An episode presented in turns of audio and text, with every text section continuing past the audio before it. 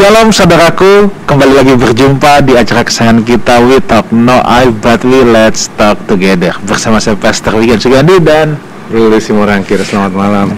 Oke, saya mau menyapa dulu buat teman-teman semua ya. Memang ada yang dari Lifehouse Community, Lifehouse Family, ada yang dari CNC, ada yang dari kota-kota lain juga, ada yang dari Igrea Semuanya saya mau menyapa ya. Dan baik ada yang di luar kota maupun yang di luar negeri, please welcome Saudaraku, kita malam hari ini Bang Ya, spesial agak beda daripada yang lain. tamu khusus Kita punya tamu khusus Iya. ya. Dan sesuai yang kita udah bilang minggu lalu, kita Iya. mau ngobrol santai sambil belajar Alkitab. Nah, oke Jadi saudara ya, kebetulan kita di komunitas juga lagi ada baca Alkitab bersama tentang kitab Kejadian. Iya, Dan tema malam hari ini adalah in the beginning.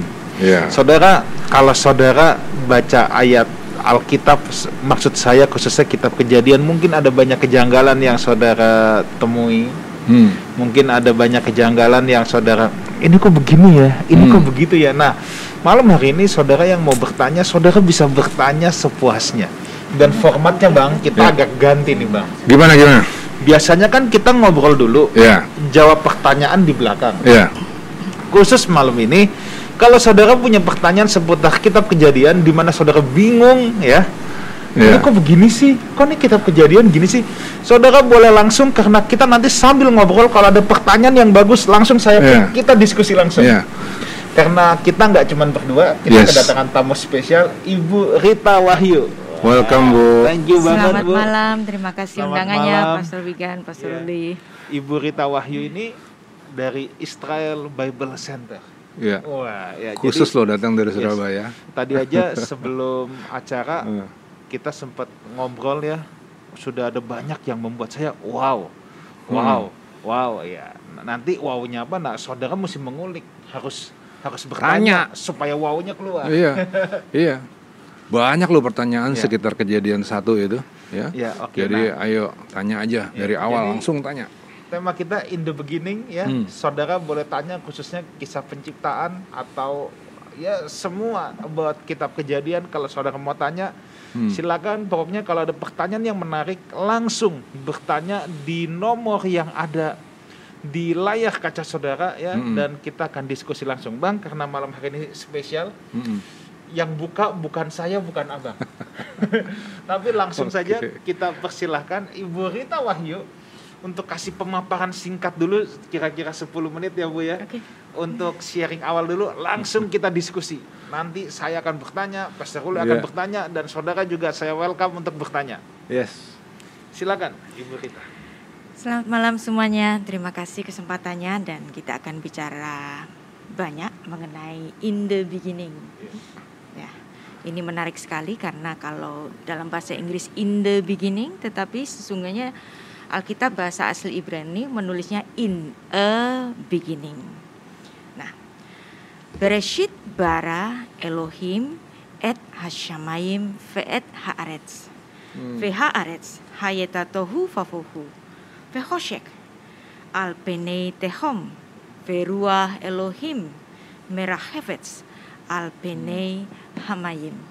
Nah, kata in the beginning bahasa Inggris in the beginning, tetapi bahasa Ibraninya in a beginning. Nah, in a beginning ini menarik, yang artinya Musa itu menuliskan kitab suci bercerita tentang mula dari Alkitab ini. Yang di mana Alkitab ini menuliskan mula dari alam semesta ini diciptakan. Dan di situ Musa bercerita in a beginning. Mengapa in a beginning? Bereshit. Kalau in the beginning itu Bereshit. Nah ini hanya diketahui kalau orang-orang yang belajar tentang sastra bahasa Ibrani.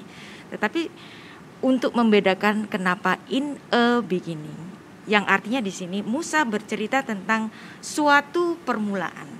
Karena kalau in the beginning, mula dari segala sesuatu, mula dari segala sesuatu itu adalah Allah sendiri. Dan Hashem behokmah yasat aretz. Tuhan dengan hikmatnya meletakkan dasar bumi. Hmm. Amsal 3 ayat 19 yang artinya Tuhan dengan olah pikirnya, Tuhan dengan filsafatnya meletakkan dasar bumi. Banyak orang berpikir bahwa teologi lebih dulu daripada filsafat, tetapi sesungguhnya filsafat lebih dulu dari daripada teologi karena Tuhan meletakkan dasar bumi dengan hikmatnya. Nah, hikmat ini menjadi awal dari sesuatu yang artinya kitab kejadian itu pun adalah suatu kitab filsafat yaitu kitab tentang kitab yang pertama kali mengenai mengajari kita untuk berpikir. Nah, kitab Kejadian adalah kitab genealogi, genealogi of everything, genealogi alam semesta, genealogi langit dan bumi, bahkan genealogi dari monoteisme. Bahwa hanya Allah satu-satunya yang menciptakan langit dan bumi. Genealogi air dari mana? ada di kitab kejadian.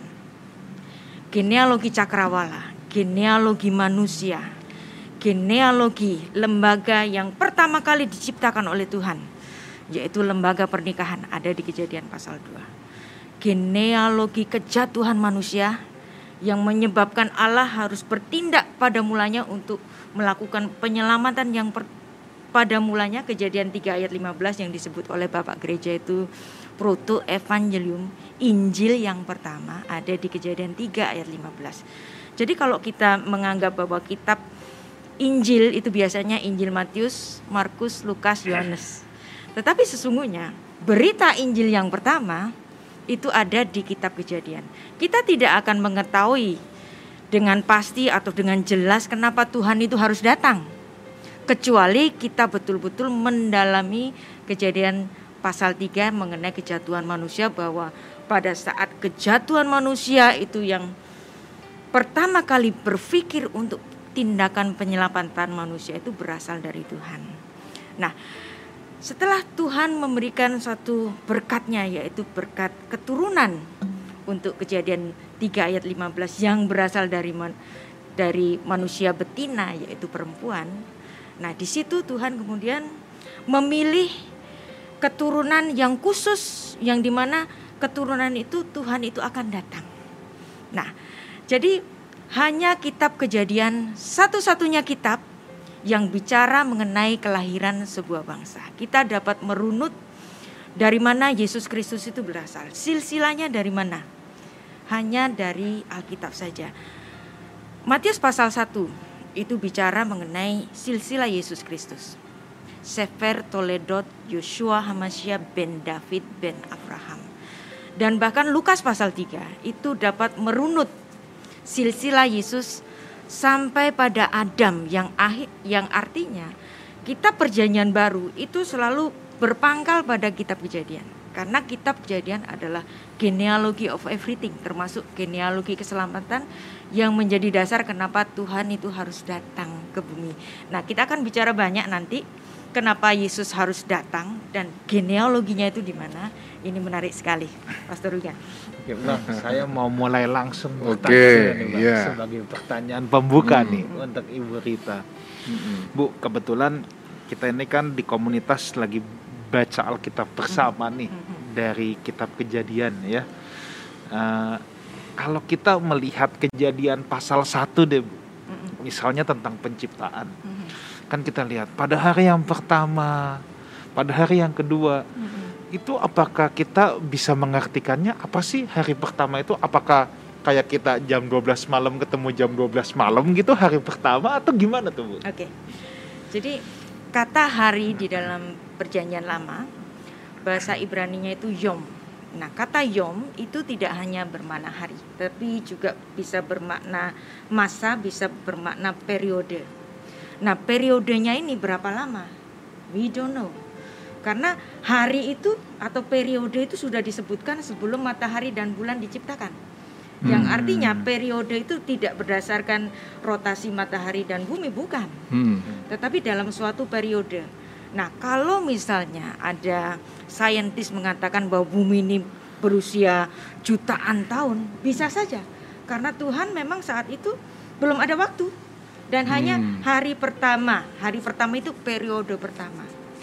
Hmm. Durasinya berapa lama? We don't know. Yang tahu hanya Tuhan. Hmm. Nah, Iya. Tuhan menciptakan matahari dan bulan pada hari yang keempat. Mm-mm. Iya. Yang Iya, di mana terangnya itu sudah ada dulu, Mm-mm. baru mataharinya diciptakan. Yang di sini artinya matahari itu bukan sumber dari terang. Tapi terang itu ada dulu dan di mana terang itu adalah atribut dari Allah. Jadi terang itu adalah atribut dari Allah bukan matahari. Yang di mana kalau nanti matahari itu dijadikan sebagai sumber terang itu terjadi baru pada periode yang keempat. Jadi periode di sini bukan 24 jam, We don't know berapa berapa lamanya karena matahari dan bulan sebagai tanda-tanda waktu dan bulan-bulan itu atau musim itu belum diciptakan oleh Tuhan. Wow, oke. Oke. Oke. Jadi saudara jelas ya bahwa uh, kalau Alkitab berkata hari pertama, hari kedua itu bisa menunjuk pada periode yang kita tidak tahu dalam durasi waktu hari ini tuh berapa Ya. lama. Jadi kita jangan hanya berpikir kayak kita oh begitu jam 12 teng ganti hari. Saya jadi jadi kalau saya mikirnya gini, jadi menarik ya. Iya. Eh, ini kan tulisan yang dibuat di zaman belum ada pengetahuan sebetulnya ya. Tapi mereka bisa punya hikmat gitu ya untuk nulis bahwa satu hari itu belum tentu hari 12 jam 24 jam. Tapi suatu masa ya. Lihat tuh hik- hikmat yang ada di balik penulisan ini kan berarti luar biasa dan ternyata nggak bertentangan dengan sains. Nah sekarang gini bu, kan ini ada teori-teori di luaran sana yang bilang bahwa alam semesta ini tercipta bintang-bintang dan lain-lain itu karena ledakan. Big Bang. Nah, Big Bang. kemudian ada yang nulis bahwa ada kemungkinan tata surya kita ini adalah hasil dari Big Bang. Bagaimana pandangan Alkitab? Apakah bertubrukan kemudian dengan di Big Bang itu gimana, Bu? Nah, ini kan ciptaan dari Stephen Hawking. Ya, Nah, ya. Stephen Hawking adalah seorang yang sangat luar biasa. Teori Big Bang itu ada teori Big Bang pertama, ada teori Big Bang kedua, yang di mana teori Big Bang kedua itu mengkoreksi Hmm. teori Big Bang yang kedua. Yang artinya teori Big Bang ini masih di dalam satu hipotesis. Hmm. Hipotesis nggak harus selalu pasti benar. Hip- Hipotesis boleh salah. Buktinya Stephen Hawking sendiri mengoreksi Merevisi, dari ya. uh, Big Bang pertama ke Big Bang kedua. Nah, saya tidak menentang apa yang dipahami oleh Stephen Hawking di sini karena Stephen Hawking itu dia hendak menteorikan Tuhan, Oke. ya. Oke. Dia sering dianggap sebagai seorang yang ateis. Tetapi Hmm. kalau kita lihat dalam akhir-akhir hidupnya, dia sebenarnya bukan orang yang ateis. Dia orang yang sangat kritis bagaimana kira-kira alam semesta ini diciptakan. Hmm. Bahwa mungkin saja ada ledakan yang luar biasa besar, tetapi dan kemudian itu membentuk planet-planet bumi, matahari dan seterusnya. Tapi keberadaan bumi, matahari, planet-planet dan lainnya. Misalnya bumi bisa miring 23,5 derajat berputar pada porosnya dengan waktu yang tepat. Satu juta kilometer per jam. Nah, satu juta Hmm. kilometer per jam dan seterusnya. Hmm. Nah, itu kalaupun memang ada teori Big Bang yang mengatakan demikian, tapi hal ini tidak akan terjadi sesuatu kalau tidak ada kuasa yang besar untuk mengatur semuanya ini. Iya. Jadi boleh saja Stephen Hawking itu berpikir atau menteorikan Tuhan. Memang kita harus punya Iya. banyak kecurigaan-kecurigaan atau berpikir berpikir tentang Tuhan pun boleh. Iya, iya. Ya. Karena sejak mulanya, Bu, kalau begitu ya, dalam tulisan kejadian ini, Allah sendiri adalah Allah yang kepingin diketahui. Asal usulnya, kenapa begini, kenapa begitu. Jadi Allah yang kita sembah ini bukanlah Allah yang misterius, Enggak. yang sekedar datang dari suatu hikayat. Itu kan ya, Bu ya? Ya, dia memperkenalkan Dia diri. memperkenalkan diri. Yes. Sehingga kalau kemudian ada orang seperti katakanlah Stephen Hawking Hmm. yang kepingin menteorikan Tuhan, yang kepingin mencari gitu, Hmm. itu bukanlah sesuatu yang kemudian jadi keliru. Bukan. Belum tentu ya, Bu. Enggak. Bukan begitu ya. Justru dari banyak dari teori-teori Stephen Hawking ini kita banyak mengetahui tentang kosmologi dunia ini. Iya. Dan itu iya. banyak sekali membantu dalam ilmu Iya. pengetahuan. Tapi apakah kemudian kalau kita ya, Bu, misalnya sekarang kita kita lihat tadi teori tentang eh, Big Bang yang dibuat sama Stephen Hawking. Ketika kita mempelajari itu, apakah kemudian bisa dikatakan bahwa iman kita luntur terhadap Alkitab? Karena kan kejadian adalah firman Tuhan, gitu Bu. Nah Ya. ini kalau kita percaya Stephen Hawking berarti kita luntur dong iman kita. Itu gimana Bu? Enggak. Alkitab kita adalah suatu prosa. Mm-mm. Alkitab bukan buku sains, Oke. tetapi Alkitab tidak bertentangan dengan sains. Hmm. Misalnya ketika dikatakan bumi ini berusia jutaan setengah tahun, miliar tahun. Bisa. Karena memang saat itu matahari dan bulan belum diciptakan bagaimana menghitung waktunya. Hmm. Jadi tak terhingga. Hmm. Jadi eh, penemuan-penemuan atau hipotesis-hipotesis semacam itu sebenarnya tidak bertentangan dengan Alkitab, bahkan hikmat-hikmat Hmm. dunia itu jangan terlalu kita alergi karena banyak sekali hikmat dunia yang sangat bagus. Kita bisa belajar apa saja. Kalau belajar termasuk belajar Alkitab jangan kita berpikir sempit. Justru ketika belajar kita berpikir sangat luas dan kita juga menghargai sains, kita juga menghargai firman Tuhan yang seperti tadi eh, Salomo mengatakan Hashem behokma yasat arets. Tuhan meletakkan dasar bumi dengan hikmatnya. Yang artinya di sini hikmat itulah yang terdepan. Hikmat yang nggak boleh itu apa? Hikmat yang kosong kata si Hmm. kata Rabi Saul. Hmm. Jangan mempelajari filsafat-filsafat kosong. Ya, filsafat kosong itu yang nggak boleh. Tetapi hikmat dunia, hikmat Alkitab itu sama-sama membangun diri kita untuk mengenal Tuhan. Filsafat kosong itu apa sih, Bu? Nah, filsafat yang kosong, filsafat yang membodohi manusia. Hmm. Misalnya yang dekat-dekat dengan kita Hmm. ini. Misalnya eh, Taliban mengatakan Hmm. kita harus ganti pemerintahan kita dengan pemerintahan agamawi Hmm.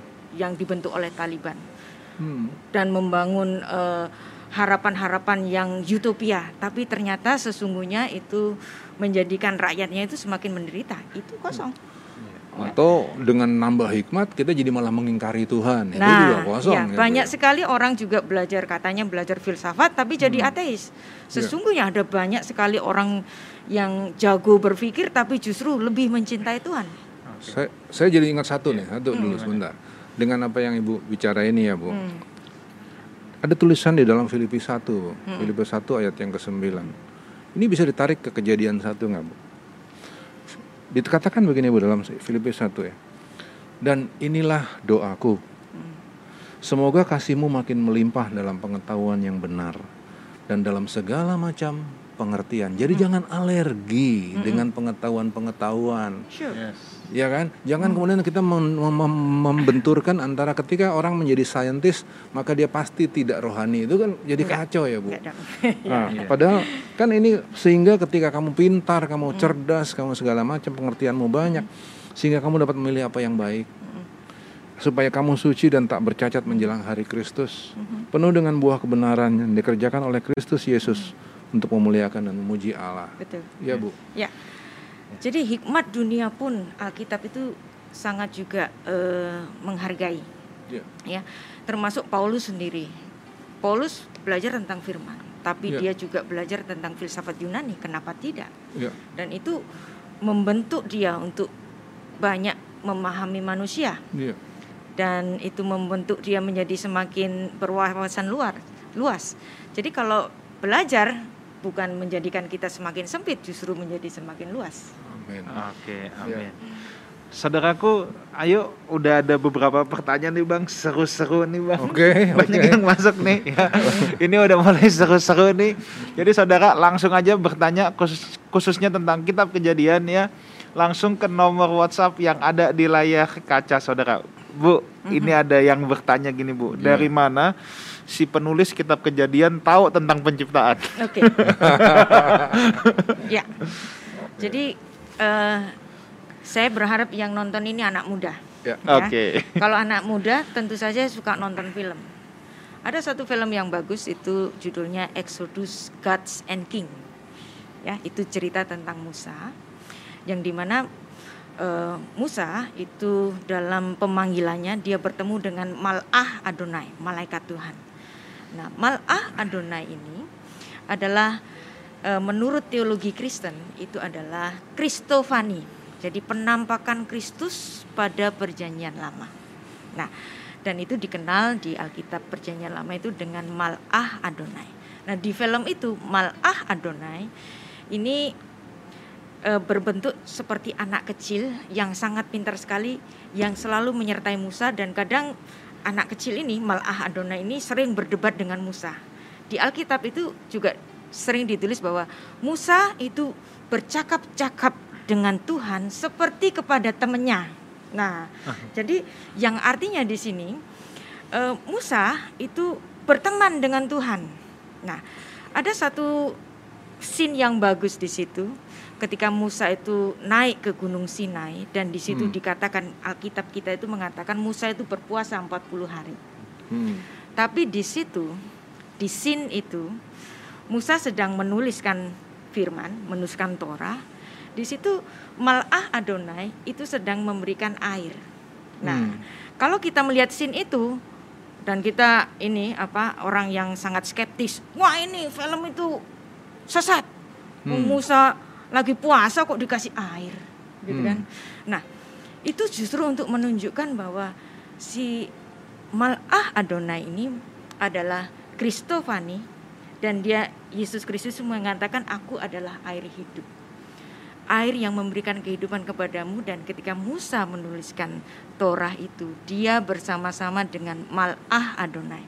Dan Malah Adonai itu adalah Allah yang nanti inkarnasi pada perjanjian baru yang disebutkan oleh Yohanes dalam Yohanes pasal 1 ayat 1 sampai 3 pada mulanya adalah firman firman itu bersama-sama dengan Allah dan firman itu adalah Allah hmm. segala sesuatu yang ada dunia tidak akan terjadi tanpa adanya dia nah ini yang artinya di sebelahnya Musa Allah yang inkarnasi ya sang firman itu berada di sebelahnya dia yang ngasih tahu Musa eh Musa dulu pada saat langit dan bumi diciptakan ini, hari pertama ada terang. Jadi di situlah Musa itu dapat uh, menuliskan secara detail bagaimana alam semesta itu diciptakan ribuan tahun sebelum Musa itu lahir. Nah, kalau di Perjanjian Baru itu sering dikatakan bahwa segala apa yang dituliskan Tuhan itu mendapatkan uh, ilham dari Roh Kudus. Hmm. Ya tapi apa yang dituliskan oleh Musa di Gunung Sinai itu, dia bersama dengan Sang Pencipta itu sendiri yang nusul ke bumi dalam bentuk malah Adonai. Bu, ini barusan saya mau nanya nih, mewakili orang yang dengerin mungkin ya. Uh, referensi yang ibu sebut itu berarti di film apa tadi judulnya bu? Uh, film itu hanya ya. untuk uh, memberikan suatu penggambaran yang lebih konkret. Daripada kalau kita mempelajari Alkitab yang lama itu. Oke. Okay. Ya. Jadi apakah kemudian saya mau nanya gini, jadi apakah kemudian film itu sebetulnya memang berdasarkan kebenaran yang ada di dalam Alkitab? Uh, walaupun itu adalah imajinasi dari sutradara itu, yeah. tetapi hmm. imajinasinya bisa kita benarkan. Oke. Okay. Okay. Apakah kira-kira di balik penulisan film itu, Bu, -hmm. ada budaya-budaya Yahudi yang justru masuk ke dalam nafas dari film itu? Mm-mm. Apakah nah, begitu, Bu? Dalam kalau kita bicara mengenai Kabbalah misalnya, yeah. Malah Adonai, ada ada uh, malaikat penghulu. Kalau di dalam kekristenan malaikat penghulu itu Mikael, tapi kalau di dalam uh, keyahudian itu ada Metatron. Hmm. Nah, Metatron ini adalah penghulu dari semua malaikat dan bahkan malaikat Mikael itu adalah jajaran malaikat yang kedelapan yang artinya metrat, Metatron ini masih lebih tinggi lagi. Nah, okay. Metatron itu ada di Ensof yang tertinggi. Hmm. Nah, ada juga yang mengatakan bahwa yang sedang bersama Musa adalah Metatron. Itu juga bisa kita benar. Malach Adonai tadi Mal itu ya. Malach. Sedangkan kalau yang Malach Adonai itu Bu, hmm. apakah itu berdasarkan apa yang tertulis dalam Alkitab? Yes. Malach Adonai. Kalau Malach Adonai karena di Alkitab kita sepanjang perjanjian lama Yeah. Banyak sekali ada malah Adonai yang berkata, aku berfirman dan yeah. bahkan dia menerima yeah. penyembahan. Yeah. Nah itulah sebabnya di dalam teologi kekristenan mengatakan bahwa malah Adonai adalah teofani. Yeah. Bahkan ada yang mengatakan Kristofani. Yeah. Okay. Ya. Jadi yang Ibu Rita jelaskan itu tadi bahwa begini, dari mana Musa mendapatkan?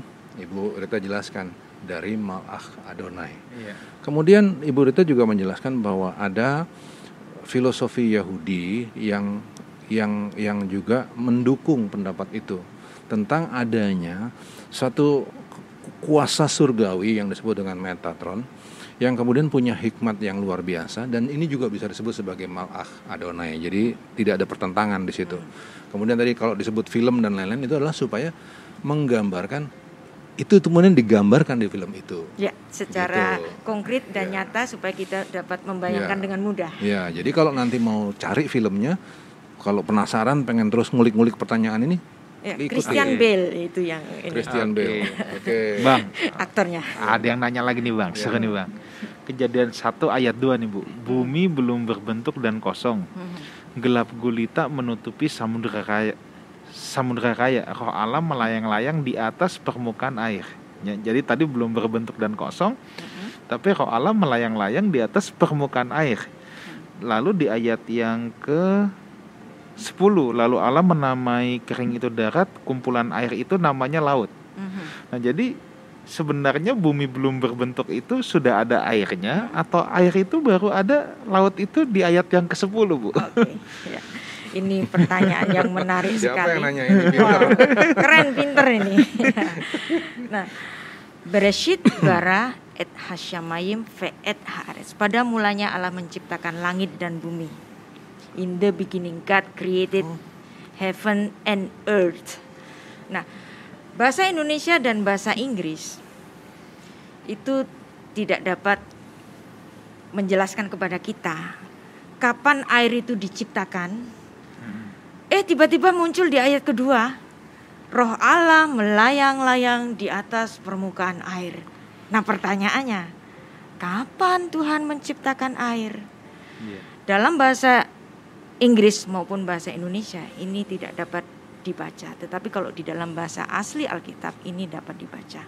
Dan filsafat Yahudi itu tidak hanya berpikir tentang kalimat, tidak hanya berpikir tentang kata-kata, tetapi berpikir tentang gugusan huruf yang ada di dalam setiap kata-kata.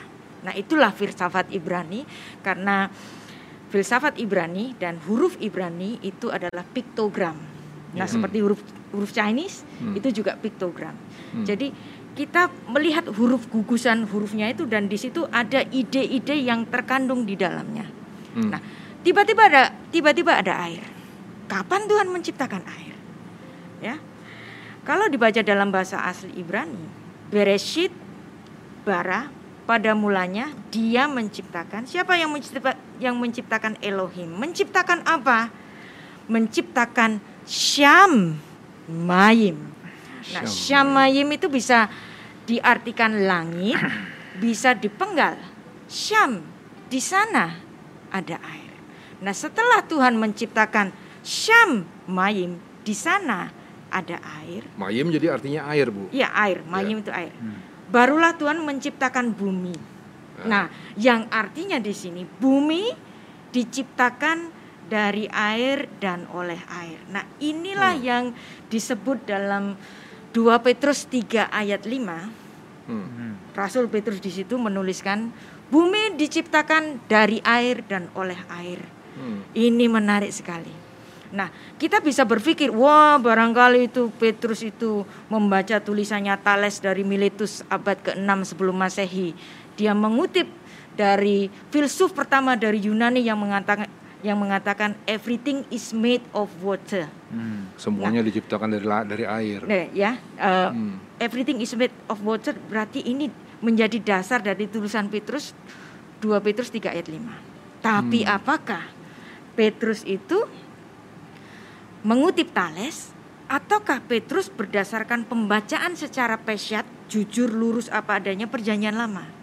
Kita harus tahu Petrus adalah murid Tuhan Yesus dan dia dimuridkan oleh Yesus tiga setengah tahun. Iya. Dan Yesus adalah Allah yang inkarnasi dan dia adalah Sang Firman. Iya. Berarti Petrus tahu cara membaca ayat secara pesyat. Dia membaca pesyat kejadian 1 ayat 1 pada mulanya Allah menciptakan. Bereshit bara Elohim et Hasham Mayim. Setelah Tuhan menciptakan di sana ada air, barulah Tuhan menciptakan bumi. Jadi bumi diciptakan dari air dan oleh air. Dan ketika bumi itu belum berbentuk masih berupa air, roh Allah sang pencipta ini melayang-layang. Nah, itu merah hefets. Nah, kata merah hefets itu dari kata rahaf. Nah, rahaf ini berarti bukan melayang-layang saja tapi artinya mondar-mandir yang artinya bahwa Allah ini bukan Allah yang statis. Allah itu adalah Allah yang dinamis. Hmm. Seperti seorang chef yang ketika dia memasak, dia tidak hanya berdiri pada suatu tempat, dia bisa ke sana kemari sambil mempersiapkan hidangan masakan yang akan dia hidangkan itu. Gitu. Jadi kalau ketemu bahasa aslinya, kita tahu filosofinya. Ini jangan lupa nih, bukan cuma bahasa asli, filosofinya. Filosofi. Jadi seru ya. Seru. Iya. Oke. Aduh. Bu, ada lagi nih Bu. Wah ini hari ini banyak yang tanya nih Bang. ini sudah ada empat pertanyaan ngantri nih Bang. Oke. Tentang apa kita Ya, kejadian. kita. Ayo saudara, tanya terus ya. Kita mau mengulik nih. Kita ngobrol santai ya sambil belajar Alkitab. Oke. Mengapa Allah yang Maha Tahu kemudian menyesal menciptakan manusia? Kan ada tuh Ah. yang maka menyesal Allah. Kalau menyesal ngapain diciptakan? nah, ini ini mungkin Bu bis- bisa nggak dijelaskan konsep Allah menyesal tuh apa sih Nah. maksudnya? Jadi Allah menyesal. Nah, kata menyesal dalam bahasa Indonesia itu kayaknya Allah salah deh. Iya, Iya. kan kalau orang Iya. menyesal itu kan orang berbuat kesalahan terus menyesal ya. Tapi sebenarnya kata menyesal dalam bahasa Indonesia pun berarti menyesal itu nggak seperti apa yang diharapkan.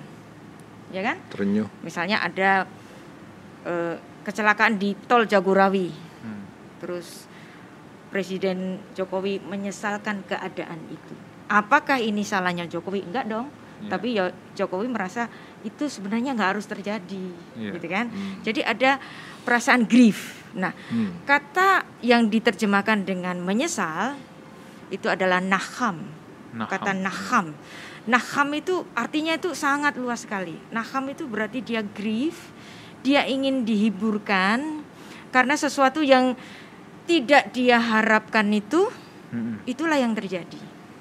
Nah, maka ketika manusia itu dalam zamannya Nuh yang di mana ada perkawinan campur antara anak-anak Allah, generasi yang saleh dengan anak-anak manusia, generasi yang fasik, kemudian mereka kawin campur, maka terjadi yang jadi apa? Fasik seluruhnya menyisakan keluarga Nuh saja. Nah ini membuat Allah menjadi apa? Naham. Seharusnya nggak begini deh, gitu. Nah ini menunjukkan bahwa Allah kita itu bukan Allah yang otoriter, tetapi Dia sangat berperasaan. Dia baper. Mestinya nggak begini. Kok Hmm. begini? Nah sering kali agama-agama dunia itu menggambarkan Tuhan itu garang, Hmm. jauh, nggak bisa dinegosiasi. Hmm. Bahkan dia seperti seonggok batu yang nggak punya perasaan. Tetapi kalau kita membaca Alkitab kita, Allah sungguh berperasaan. Allah menangis bahkan ketika Adam itu berdosa. Sebagai Allah yang Maha Tahu, Dia bisa bertanya, "Adam, di mana kamu?" Bukankah sebagai Allah yang Maha Tahu, Dia itu memahami bahwa Adam sedang bers- ber- bersembunyi di balik pohon-pohon itu. Hmm. Tapi kenapa dia bertanya? Kenapa dia harus bertanya? Dia sedang menangisi putusnya hubungan Allah dengan Adam itu yang dahulunya bisa bertemu bersama-sama. Di sini seolah-olah ada gelombang yang putus. Gelombang yang putus sehingga Allah harus bertanya, "Di mana kamu?" Bayangkan kalau hari ini ada muda-mudi sedang pacaran LDR tiap Hmm. hari teleponan, video callan, tiba-tiba internetnya mati. Ya, Hmm. dia tahu ada di sana. Hmm. Pacarnya itu ada di Amerika atau ada di mana. Nah, ketika internet itu mati, si gadis ini di mana kamu? Kok aku nggak bisa bertemu kamu lagi? Inilah Tuhan kita yang menangisi ketika Adam itu berbuat dosa dan membuat perpisahan antara Tuhan dan manusia oleh karena dosa itu. Dia menangis. Jadi penyesalan Tuhan itu adalah perasaannya yang sungguh grief, Hmm. sedih ingin dihiburkan. Hmm. Itu. Bu, Rudi. saya mau menyambung dulu yang Mm. tadi Ibu katakan ada adanya perkawinan campur antara anak-anak Allah dan anak-anak manusia. Iya, yang kem- iya, kemudian Ah. kalau kita lihat itu ada orang-orang raksasa. Raksasa. Jadi Mm. anak-anak Allah itu siapa? anak-anak manusia itu siapa kok terus ada orang-orang raksasa Hmm, Oke. Nah sebenarnya eh, anak-anak Allah dan anak-anak manusia kalau kita membaca Alkitab secara jelas ada yang ada yang menafsirkan bahwa anak-anak Allah ini adalah keturunan dari malaikat yang jatuh hasil dari perkawinan campur antara malaikat jatuh dengan manusia. Di dalam kekristenan itu tidak akan pernah terjadi karena tidak ada eh, malaikat yang kawin dan Dengan- mengawinkan. Iya. Jadi perkawinan itu pastilah antara manusia dengan manusia. Kenapa disebut dengan anak-anak Allah? Karena dia adalah keturunan dari Set yang saleh. Set adalah anak yang merupakan kompensasi dari kematian Habel. Nah, Tuhan memberi garis Set ini yang nanti akan meneruskan garis Sang Mesias. Tetapi ada garis yang fasik, yaitu garis keturunan Kain. Ya. Dan garis keturunan Kain ini melahirkan anak yang cantik-cantik. Nah, kalau Anda membaca dalam Kejadian pasal 6 ini menarik sekali. Makanya kita Iya. perlu membaca Alkitab secara harfiah, jujur lurus apa adanya. Iya. Bahwa di Kejadian pasal 6 itu ada satu-satunya perempuan, nama perempuan yang ditulis dalam jajaran silsilahnya Kain. Hmm. Nah, Alkitab kita itu ditulis dalam budaya patriarki. Tapi kalau Alkitab ada menulis nama perempuan, Hmm. pastilah perempuan itu sangat penting sekali. Lucu ya, Hmm. patriarki tapi ada nama perempuan ya. Ya, Iya. kalau Alkitab menulis nama perempuan, Hmm. pasti perempuan ini very special. Mm-mm. Dan di situ di Kejadian pasal 6 itu ada nama eh, ada satu nama saya lupa ayat yang namanya. keberapa Ya. gitu Bu? Eh, Yang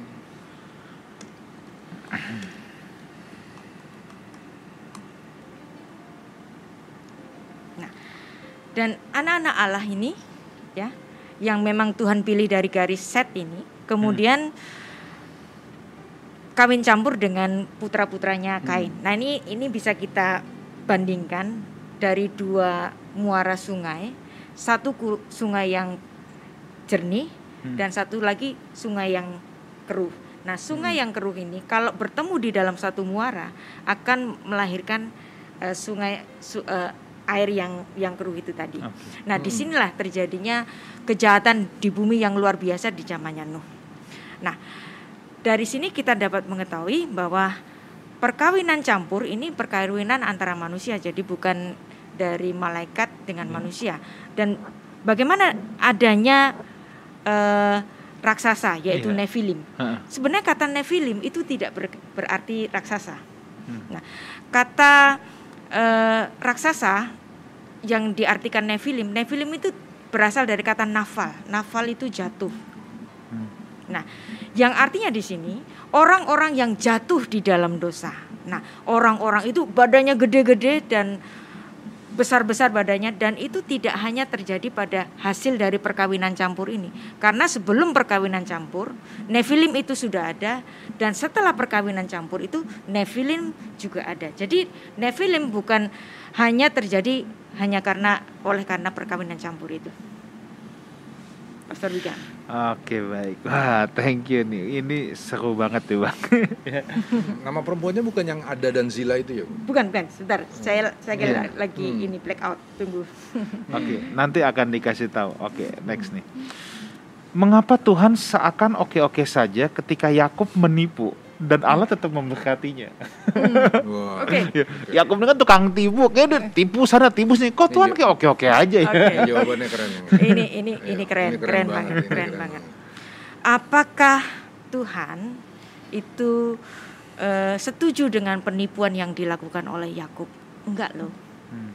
Yakub justru sengsara oleh karena penipuannya itu.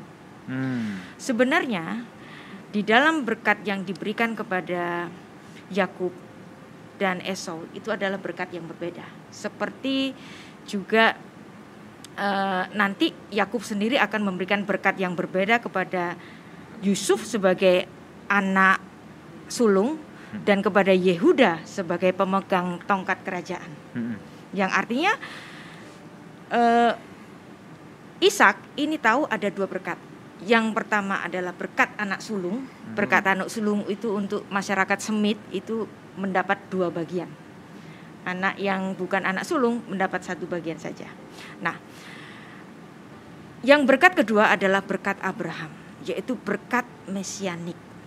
Nah, tetapi pikiran dari Ribka dan Yakub ini tertuju kepada berkat kesulungan yang mendapatkan dua bagian. Nah, Yakub sudah diajarin sama ibunya. Aku nggak senang deh sama si itu Esau itu. Biarlah nanti yang e, dapat hak kesulungan kamu aja, gitu kan? Kan kamu kamu adalah anak yang lebih baik daripada Esau. Tetapi Isa tahu ada dua berkat yeah, dari yeah. sisi Isa, yeah. ya. Nah, tapi dalam pikiran Yakub dan Ribka, dia pikir hanya ada satu berkat, yaitu apa? Berkat kesulungan. Nah, Berkat kesulungan inilah yang diburu oleh Yakub.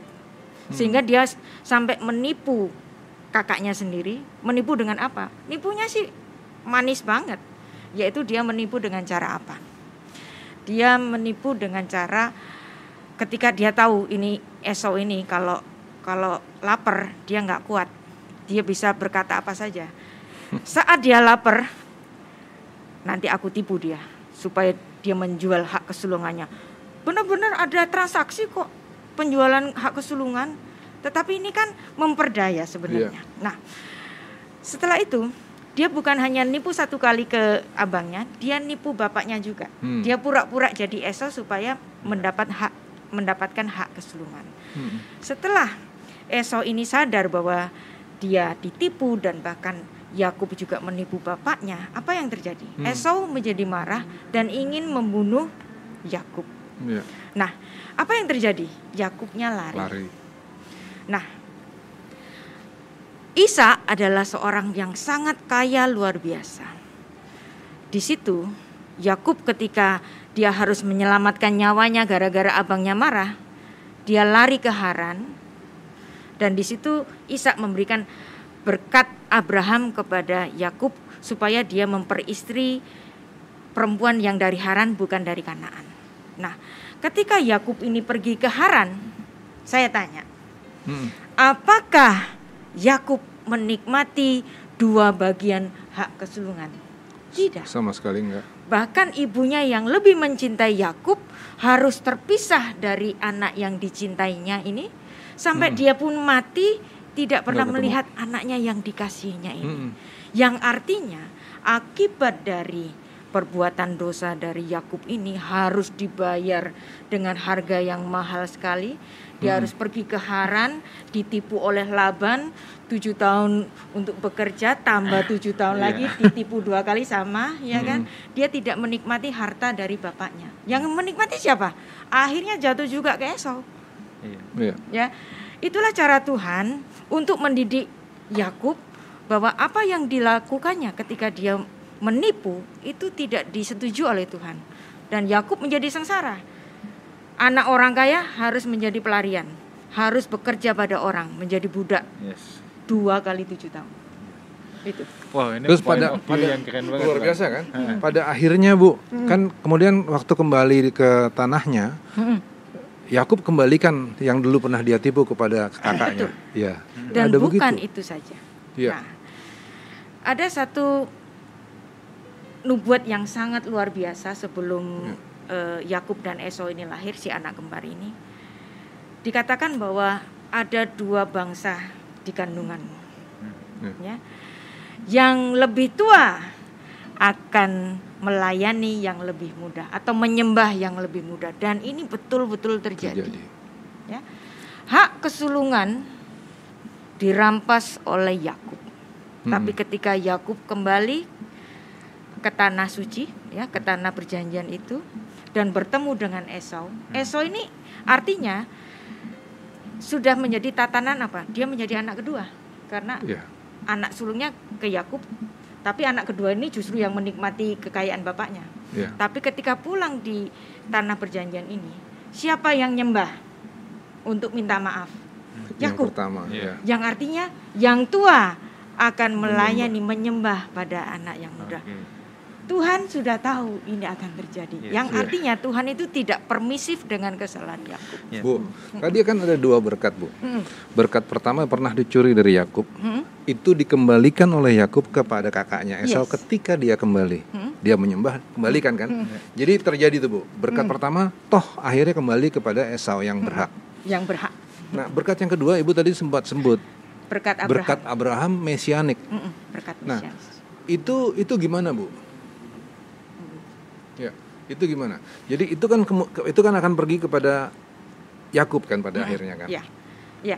Hmm. Jadi ini memang eh, suatu Tuhan itu omniscience. Hmm. Dia tahu. Kenapa Tuhan tidak me- memilih Esau? Karena Esau ini gara-gara lapar aja dia jual hak kesulungannya. Maka dia tidak layak untuk mendapatkan eh, berkat mesianik. Ya. Ya, ada ada memang kesala- ke- kesalahan dari Esau. Tapi ada juga yang dipuji dari Yakub. Ketika dia bersalah, dia berani mengakui kesalahannya. Bahkan ketika dia meminta maaf, bahkan dia sampai menyembah tujuh kali. Nah, kenapa tujuh kali? Angka tujuh adalah angka pengampunan, yang di mana di situ dia betul-betul meminta ampun kepada Esau di situ. Nah, apa yang dilakukan oleh Yakub ini mendapat perkenan dari Tuhan dan kedua belas putra Yakub menjadi nenek moyang dari bangsa pilihan. Kalau dari Abraham, Tuhan memilih satu saja yaitu Esa, Ishak. Dari Ishak, Tuhan memilih satu saja yaitu dari Yakub. Tetapi dari Yakub, Tuhan memilih kedua belas putranya itu menjadi leluhur dari bangsa Israel. Jadi luar biasa ya. Iya. Pada akhirnya ke- kebijaksanaan kehendak Tuhan lah yang jadi. Jadi keliru ya bahwa ternyata seolah-olah orang banyak yang mikir kenapa Tuhan perkenankan Yakub yang curang itu. Terjawab Dia sudah ini. dipukul oleh Tuhan, sudah dikasih pelajaran yang sangat luar biasa seumur hidupnya. Bu. Bu, kalau apa saya dari sisi praktisnya saya suka bercanda bilang gini, Yakub penipu, maka Tuhan proses dia ditaruh di rumah jenderalnya penipu. Wah, mantap. Tu- tujuh tahun tipu menipu. Oke, kita teruskan, Bu. Ini banyak, Bu. Kalau yang masuk. Iya. Oh, tadi sebelumnya ada intermezzo juga katanya yang Ibu Rita maksud itu kejadian 4 ayat 22 ya. Sila melahirkan anak, yakni tubal kain, bapak semua tukang Naam. tembaga dan tukang besi. Adik Naamah. perempuan tubal kain adalah Naam. Naamah. Ya, Naamah. Ya. Itu ya, Bu ya. Naamah. Nah, Naamah itu artinya naim, ya. Naim itu pleasant, cantik, cantik luar biasa. Heeh. Nah, Oke. Naamah Kenapa kok ada nama Naamah di deretan laki-laki lain? Hanya laki-laki saja, tapi hanya ada satu perempuan Naamah. Nah, Naamah ini kemudian melahirkan perempuan yang cantik-cantik yang disebut dalam kejadian 6 ayat 1 dan 2 yang di mana anak-anak manusia itu yaitu keturunan dari Kain. Kenapa kok disebut anak manusia? Karena Kain adalah keturunan yang fasik, maka dia gelarnya hanya manusia. Nah, karena Set adalah keturunan yang saleh, maka dia keturunannya disebut sebagai anak-anak Allah. Nah, tapi anak-anak keturunan dari Naama yang Naimeot ya, yang sangat cantik ini itu, memikat keturunan-keturunan dari dari keturunan Set ini sehingga terjadilah perkawinan campur ini ke- kejahatan merajalela di bumi hanya menyisakan keturunan Set yaitu satu keturunan Set yaitu Nuh saja. Oke, baik. Ini masih ada beberapa pertanyaan saya akan coba kejar nih, Bang ya. Mhm. Mengapa di zaman PL Tuhan mengizinkan poligami, budak dikawinin dan lain sebagainya? Hmm. Sedangkan dalam zaman perjanjian baru kayaknya kalau sampai punya istri dua tuh keji banget. nah, oke. apakah Tuhan berubah dalam keputusannya? Kenapa dalam PL kok boleh-boleh saja punya istri banyak, budak dikawinin dan lain sebagainya? Ya. Ada poligami. Ada perceraian. Kenapa ada poligami? Kenapa ada perceraian? Itu adalah produk dari dosa. Tetapi kalau ada poligami, ada perceraian, bukan berarti Tuhan itu mengiyakan itu, tetapi itulah yang terjadi. Dan setiap kali ada poligami sebenarnya, di dalam perjanjian lama. Misalnya ada pertikaian antara Sarah dan Hagar. Selalu ada pertikaian. Kemudian dalam kisah Yakub ada pertikaian antara Lea dan Rahel. Iya. Selalu ada pertikaian. Jadi poligami itu tidak melahirkan keluarga yang harmonis menurut Alkitab. Tetapi kenapa kok ada? Seolah-olah tidak dilarang, tidak dilarang tetapi itu tidak ideal. Dan pada akhirnya nanti jagoan poligami yaitu Salomo. Mantap. Istrinya seribu. Nah, kenapa seribu? 300 gundik dan 700 istri-istri. Di total seribu. Kenapa seribu? Nah, Alkitab kalau nulis angka itu nggak sembarangan. Angka seribu itu artinya tak terhingga. Kalau Kaisar Cungkuo itu punya istri 5000, Hmm. aku kalah. Salomo kalah enggak. Seribu dalam gematria Ibrani itu istrinya tak terhingga. Jadi dia mau siapa saja bisa. Tapi Anda lihat dalam Amsal pasal 10 ayat 1 sampai 30 dan eh, dia menuliskan apa? Istri yang cakep. Siapakah yang memilikinya? Nah, dalam bahasa Ibrani, istri yang cakep itu Eshet Hail. Ya, Eshet Hail itu artinya istri jagoan. Siapa yang memilikinya? Nah, kalau Anda membaca dalam Rut pasal 1 ayat 4. Nah, Eshet Hail ini diberikan suatu suatu gelar yang diberikan Boas kepada Rut. Ketika dia jatuh cinta, kamu ini Eshet Hail. Nah, jadi penutupan dari kitab Amsal itu ditulis oleh Salomo untuk memberikan tribut kepada neneknya. Lah, istrinya kan seribu. Masa nggak ada yang bagus di antara seribu? Kok dia ngasih eh, tribut kepada neneknya yaitu Ruth? Dan satu lagi, dia menulis tentang suatu kisah cinta yang tak terbilih yaitu Kidung Agung. Dia bercerita kepada siapa? Dia bercerita tentang satu perempuan yang bernama Gadis Sulam dan Gadis Sulam ini adalah gadis satu-satunya yang nggak bisa Raja Salomo beli. Hmm. Yang artinya di sini Salomo walaupun dikatakan memiliki istri seribu, tetapi dia tidak mendapatkan cinta seperti gadis sulam. Dia tidak mendapatkan istri seindah Eshet Hail yaitu Ruth. Jadi ini menunjukkan bahwa pada akhirnya apa yang dimiliki Salomo ini sia-sia, sia-sia, sia-sia. Harta aku punya. Perempuan mana pun bisa aku beli. Nggak usah aku beli, mereka datang sendiri juga kok, gitu kan. Nah, tetapi dia tidak mendapatkan cinta seperti yang dia miliki. Maka kalau Anda membaca pada kitab pengkhotbah ini ada satu ayat yang menarik nanti saya cari ayatnya ada ayat yang saya ingat Eh, nikmatilah masa tuamu bersama Dengan istri masa mudamu. Iya. Jadi bukan nikmatilah masa tuamu bersama istri, Istri muda, muda. tapi bersama Istri istri, mudamu. masa Masa mudamu. Kata Yang masanya jangan di sini- dihilangin tuh ya. jangan salah di sini. Yang artinya di sini Salomo melihat bahwa banyaknya istri tidak membuat kamu bahagia. Semua sia-sia, sia-sia. Kalau engkau memiliki satu istri yang baik, nikmatilah itu sebagai milikmu yang sejati. Oke. Oke, Bu. Thank you banget, Bu. Next nih, Bu. Ketika setelah Kain membunuh Habel, Mhm. Kain takut dia dikejar-kejar mau dibunuh. Siapa itu, Bu, yang Oke. kejar-kejar? Nah, Tanyakan Alkitab. Alkitab sekali lagi ditulis dalam budaya patriarki. Dia hanya sering menuliskan nama-nama laki-laki. Hmm. Kalau dia menulis nama perempuan, berarti dia perempuan itu pasti sangat sangat penting seperti nama Naama, seperti nama Ruth, seperti nama Tamar dan lain-lain.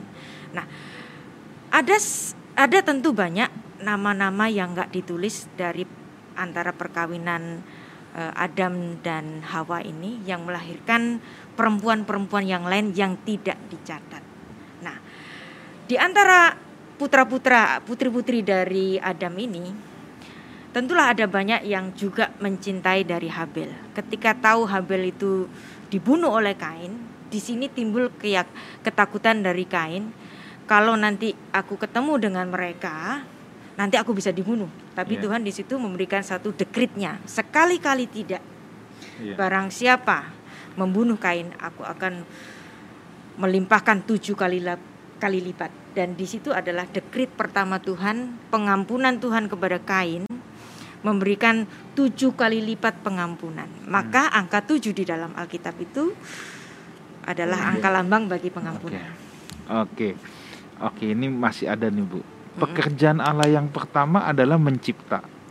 Kita manusia adalah gambar Allah yang berdaya cipta juga. Mhm. Tetapi mengapa dalam tradisi dan kehidupan gereja kita lebih suka mengulang-ulang doktrin yang ada dibanding mencipta doktrin yang baru? Hmm. Bahkan sering yang baru sering dicap sesat. Mengapa demikian? Ini yang nanya siapa ya betul sih. Pak Budi. hebat. hebat, hebat. Ya. Ini kayaknya Pak Ruli dulu deh. Enggak, ibu aja. Oke. ya. Jadi eh, menciptakan doktrin. Ya. Kenapa kita mengulang-ulang Iya. doktrin? Kenapa Padahal kita mengulang? Allah itu kan mencipta, Mencipta. dan menciptakan kita juga dengan daya cipta dengan gambar Allah. Tapi kok kita lebih suka ulang-ulang doktrin yang lama, malah ada doktrin baru kita cap sesat. Mengapa demikian? Sebenarnya doktrin-doktrin itu doktrin ciptaan siapa sih? Iya. Tahun berapa? Kalau boleh saya tanya. Hmm. Doktrin-doktrin yang ada di gereja-gereja itu baru muncul tahun berapa? Yang artinya doktrin itu diciptakan pada zaman gereja. Iya. ya. Dan pada zaman gereja ini ketika kekristenan itu sudah berkembang di barat Iya. yang artinya pemahaman pemahamannya sudah sudah bukan lagi pemahaman timur. Nah, jadi kalau kita terkungkung pada doktrin, makanya saya ngajak untuk Anda semua itu membaca Alkitab secara jujur lurus apa adanya, secara pesyat seperti dalam Iya. buku saya ini, ya. Untuk bersama-sama kita memahami eh, sebelum kita eh, menafsirkan sebuah ayat, mari kita membacanya secara jujur lurus apa adanya baru kemudian ditafsirkan. Jangan bicara doktrin dulu karena sebenarnya doktrin-doktrin yang ada itu sebenarnya adalah produk-produk gereja pasca para rasul. Saya mau tambahin dikit. ya silakan. Kalau saya menghargai, saya menghargai adanya doktrin-doktrin itu semua, karena pada saat itu memang dibutuhkan. Kalau nggak ada doktrin dan penyamaan pengertian pendapat, maka jadi liar. Dan kita lihat pada saat itu banyak bidat-bidat dan lain-lain di zaman awal-awal, Hmm. ya toh. Nah, jadi pada saat itu memang dibutuhkan doktrin-doktrin itu. Tapi kemudian makin ke sini kita harus ingat bahwa salah satu pesan yang paling utama yang disampaikan oleh Tuhan Yesus ketika dia bukan lagi sebagai manusia, ketika dia adalah pemenang, dia adalah Tuhan. Dia katakan, "Jadikanlah segenap bangsa muridku." Nah, murid adalah orang-orang yang dicerdaskan. Pencerdasan nggak mungkin terjadi kalau orang diikat di dalam doktrin yang ketat seketat-ketatnya, orang nggak boleh keluar dari doktrin. Doktrin diulang-ulang, diulang-ulang dan diulang-ulang. Jadi memang pada masanya pernah menjadi bagus, itu memang kebutuhan pada saat itu. Tapi hari ini yang harusnya kita lakukan kepada jemaat sebanyak mungkin jemaat adalah mencerdaskan mereka menjadi murid-murid Yesus yang mampu berpikir dan kemudian mampu menemukan kebenaran sehingga mereka tahu apa yang baik, yang berkenan dan lain-lain itu tadi. Oke, baik. Bu, satu pertanyaan terakhir, Bu. Baik. Bagaimana kaitan kitab Kejadian dengan sains terkait manusia purba, bisa Pithecanthropus erectus gitu, dan dinosaurus? Oke. ini ketemu juga keluar juga pertanyaan ini akhirnya. Terakhir nih, closing Terakhir. Oke, closing oke. question. Iya. Kita Iya, hari iya, ini iya. nggak ada closing statement, tapi adanya Closing pertanyaan question. terakhir. Ya, Ya. hmm. Saya jawab mengenai dinosaurus dulu. Kemungkinan memang ada dinosaurus. Dan mungkin karena banjir besar itu membuat dinosaurus ini menjadi punah.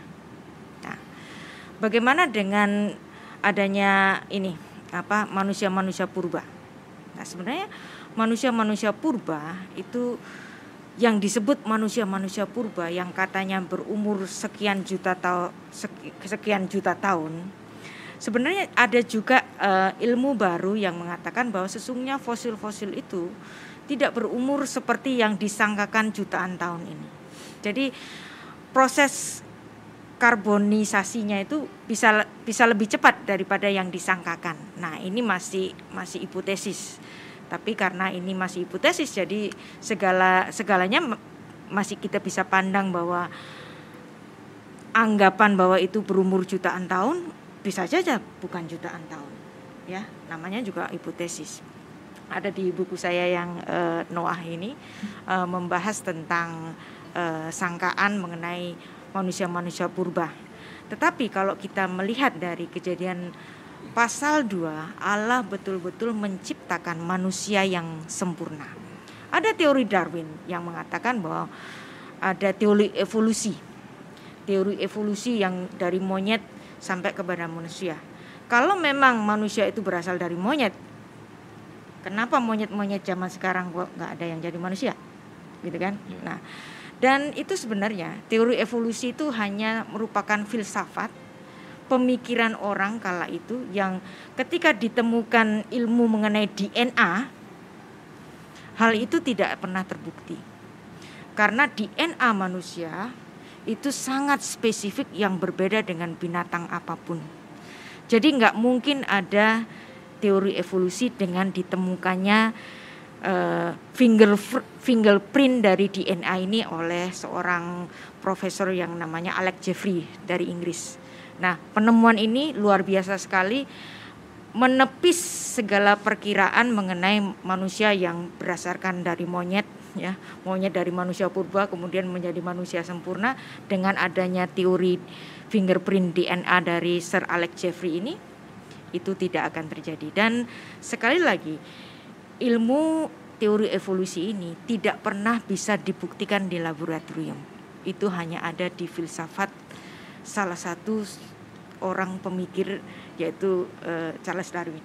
Oke, okay, wow, thank you Bu. Sebelum kita akhiri, thank you so much atas waktunya. Ini seru Sama-sama. banget Bang. Kita yeah. udah run out of time nanti kita pastikan harus ada kayak gini lagi nih iya ngobrol iya santai belajar Alkitab. Hmm. Ini ngobrol santai tapi tidak santai juga ini. Iya. ya. Bu Rita ini punya banyak banget bahan-bahan iya. yang luar biasa. Luar biasa. Bu, mungkin kalau ada uh, teman-teman yang mau tahu ini kalau mau dapetin ini nih buku-buku Ibu Rita saudara ya. Ini kalau ada yang mau dapetin gimana Bu caranya okay. Bu?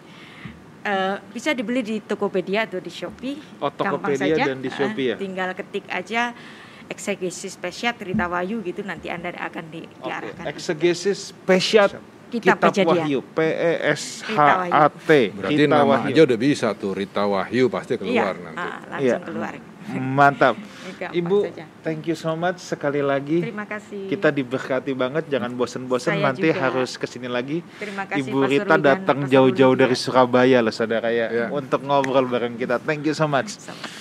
Bang, next yeah. week kita ada kedatangan tamu juga ha? yang seru Pastor Dieter Nicholas oke okay. ya. itu asik banget one yeah. of saya suka ledekin dia Pastor Gram karena followernya banyak kita mau bahas tentang toxic people Oke, okay, iya, asik. Toxic people. Oke, okay, hmm. sampai jumpa minggu depan di acara talk show kesayangan kita We Talk No I But We Let's Talk Together. See you next week. God bless you.